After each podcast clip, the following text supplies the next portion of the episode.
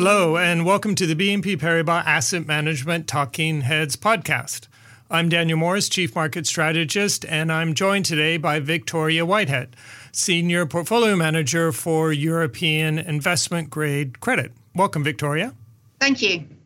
I think it's probably been an interesting start to the year for you, Victoria. Uh, we've had a lot going on in the markets. Spreads, in particular, for credit uh, have been rising after uh, a year uh, in 2021 where it was just the opposite, and, and we were starting really from a point where valuations were were quite challenging, and perhaps we're seeing the consequence of that today. Now, the other thing that's going on, of course, is anticipating increases in policy rates, uh, both from the Fed and potentially from the ECB. And I would think the, whether or not we actually see those hikes from the ECB is one of the key questions. Uh, on one hand, if you look at market estimates, uh, there may be as many as 50 basis points to come over the next year, but at the same time, quite a few investors uh, and even the ECB itself seems to be skeptical that that's actually going to happen. The other big news we have is the anticipated end of the corporate sector purchase program, where the ECB uh, was buying not only corporate bonds, but government bonds. And then I'm sure you, as a portfolio manager, need to anticipate what that means uh, for yields and for spreads. So a lot, a lot to keep you busy. So, if you take all of that into account, Victoria, what is your outlook for credit for the year? And perhaps you can talk about kind of the different parts of the market uh, in terms of ratings or sectors uh, where you think perhaps there's going to be more opportunity. Yes, I mean, certainly the uh, level of volatility that we are seeing is high historically versus how the corporate bond market has traded over the last few years. Um, the uh, the corporate bond purchase program um, has been uh, very positive for credit spreads over the last five years, and we have often had the uh, the various central banks being a very dominant buyer in corporate bond markets over this period. So we are rather more worried about the end of this program rather than rate hikes per se. If we look historically how credit markets have reacted to periods of rising rates, it's not necessarily the outright level that is a problem for credit spreads. It's more the speed in which that happens and the volatility around that, and whether or not uh, the markets think that the uh, the central banks are too behind the curve or are reacting too slowly. And so a correction in that will be more painful for the economic outlook.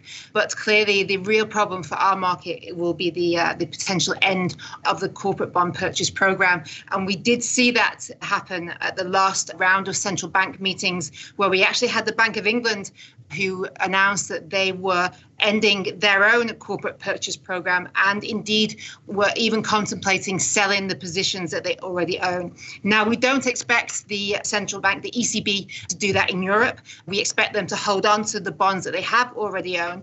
But our problem will be is that we have this very strong buyer in the market that will gradually disappear. We think that the uh, the ECB currently owns about 15% of the European investment grade corporate bond market, which is about 350 billion euros worth of holdings. So they are significant. And, um, you know, this is something that the market needs to contend with is this change in the technicals of European corporate bonds. We've previously had a market which is very technically strong and we are moving into one where the technicals are weaker with the end of this bond buying program. So, on one hand, you have this set of challenges from the central banks, interest rates going up at some point, but even more importantly, as you point out, uh, the end of the bond purchase program.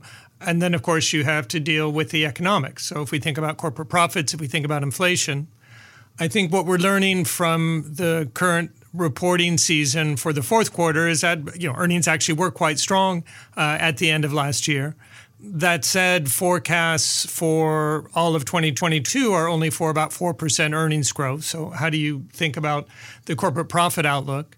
And then on the other hand, what about inflation? I mean, certainly it's been higher for longer than most anyone expected. Uh, what is going to be the impact of that on corporate bonds? Yeah, so this is a very interesting point as well, in that, you know, whilst, as I said, the technicals are deteriorating for corporate bonds, the fundamentals remain very much a, a, strong point. And we are seeing, even with this reporting season, we are seeing decent sets of results coming out from the companies. Their debt levels are manageable, their cash positions are very, very strong.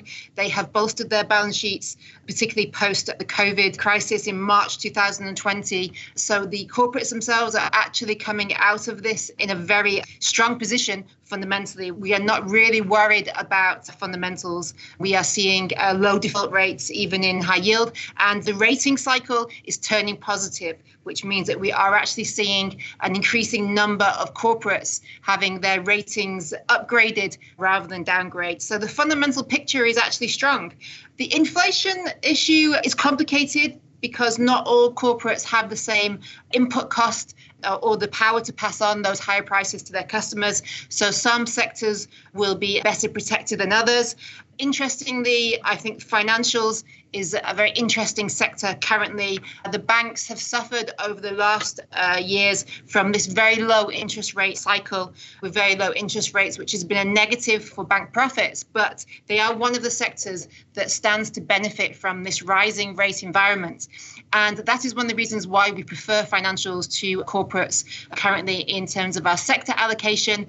It's also worth noting that uh, within the corporate bond purchase program, banks were not included in this program. So the ECB were not buying uh, bonds issued by financials, which means that they should be less vulnerable to a spread widening when this program stops. So those are two good reasons why we prefer financials over non financials at this point in the cycle. So you mentioned spread widening, and I started the podcast by discussing that it's been a challenging start to the year with spreads uh, going wider, both for investment grade and high yield. Can I ask you a bit about your outlook for spreads? Uh, what do you think is driving this? Is it a deteriorating macroeconomic environment? Is it just anticipating the hikes from the ECB? And then how far do you think it might go? Yes, I think it really is a reaction to the central banks. And I think it is the concerns in the market that the central banks are behind the curve when it comes to rate rises. They have been saying for a long time that these inflation pressures are transitory, whereas I think the market was a bit more skeptical about whether they were transitory or not. And I think certainly as we have gone through this year and we continue to see inflation prints that are higher than expectations, I think the markets are worried that the central banks are going to have to be more aggressive aggressive than previously we have thought. And obviously, the risk there is that that aggressive rate rise, that aggressivity means that the economic outlook is more vulnerable as a result. So I think it really is the volatility we are seeing currently in the markets is a concern, not about the end level of where interest rates are, but the fact that we are seeing this volatility and concerns around the speed of the tightening. If I could summarize then some of the things you shared with us, Victoria, you've talked about how this year, alongside wider spreads, we've had uh, higher volatility. A couple contributors to that, uh, you highlighted how, on the one hand, the technicals for the market are deteriorating. And by that, you talked about how the ECB is going to be ending its corporate securities purchase program uh, and that over the last several years, the ECB has been a dominant buyer of corporate bonds, and that's going to change. And that's uh, certainly one of the reasons that we've had spreads widen, uh, on top of the fact that we anticipate higher policy rates uh, in the near future, uh, both in the US and in the Eurozone. Offsetting that, you pointed out that the fundamentals are actually still strong. And the lesson from the current earnings reporting season we're going through is that profits have been good debt levels are manageable and corporates in general have strong cash positions. When we talked about inflation, you pointed out that the impact on different sectors and different companies is variable, so sector selection, security selection is key. Well, that's all we have time for today. If you'd like more information, please reach out to your BNP Paribas Asset Management contact or check out our Investors Corner blog. For listeners who have devices with Alexa, you can ask Alexa to enable Investment Insights or search for Investment Insights on Amazon under the category Alexa Skills. My thanks to Victoria for sharing her insights.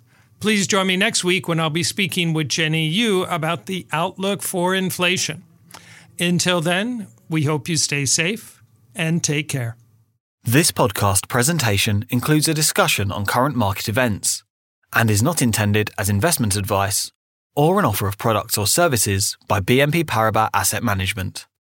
Please keep in mind that the information and analysis in this presentation is only current as of the publication date.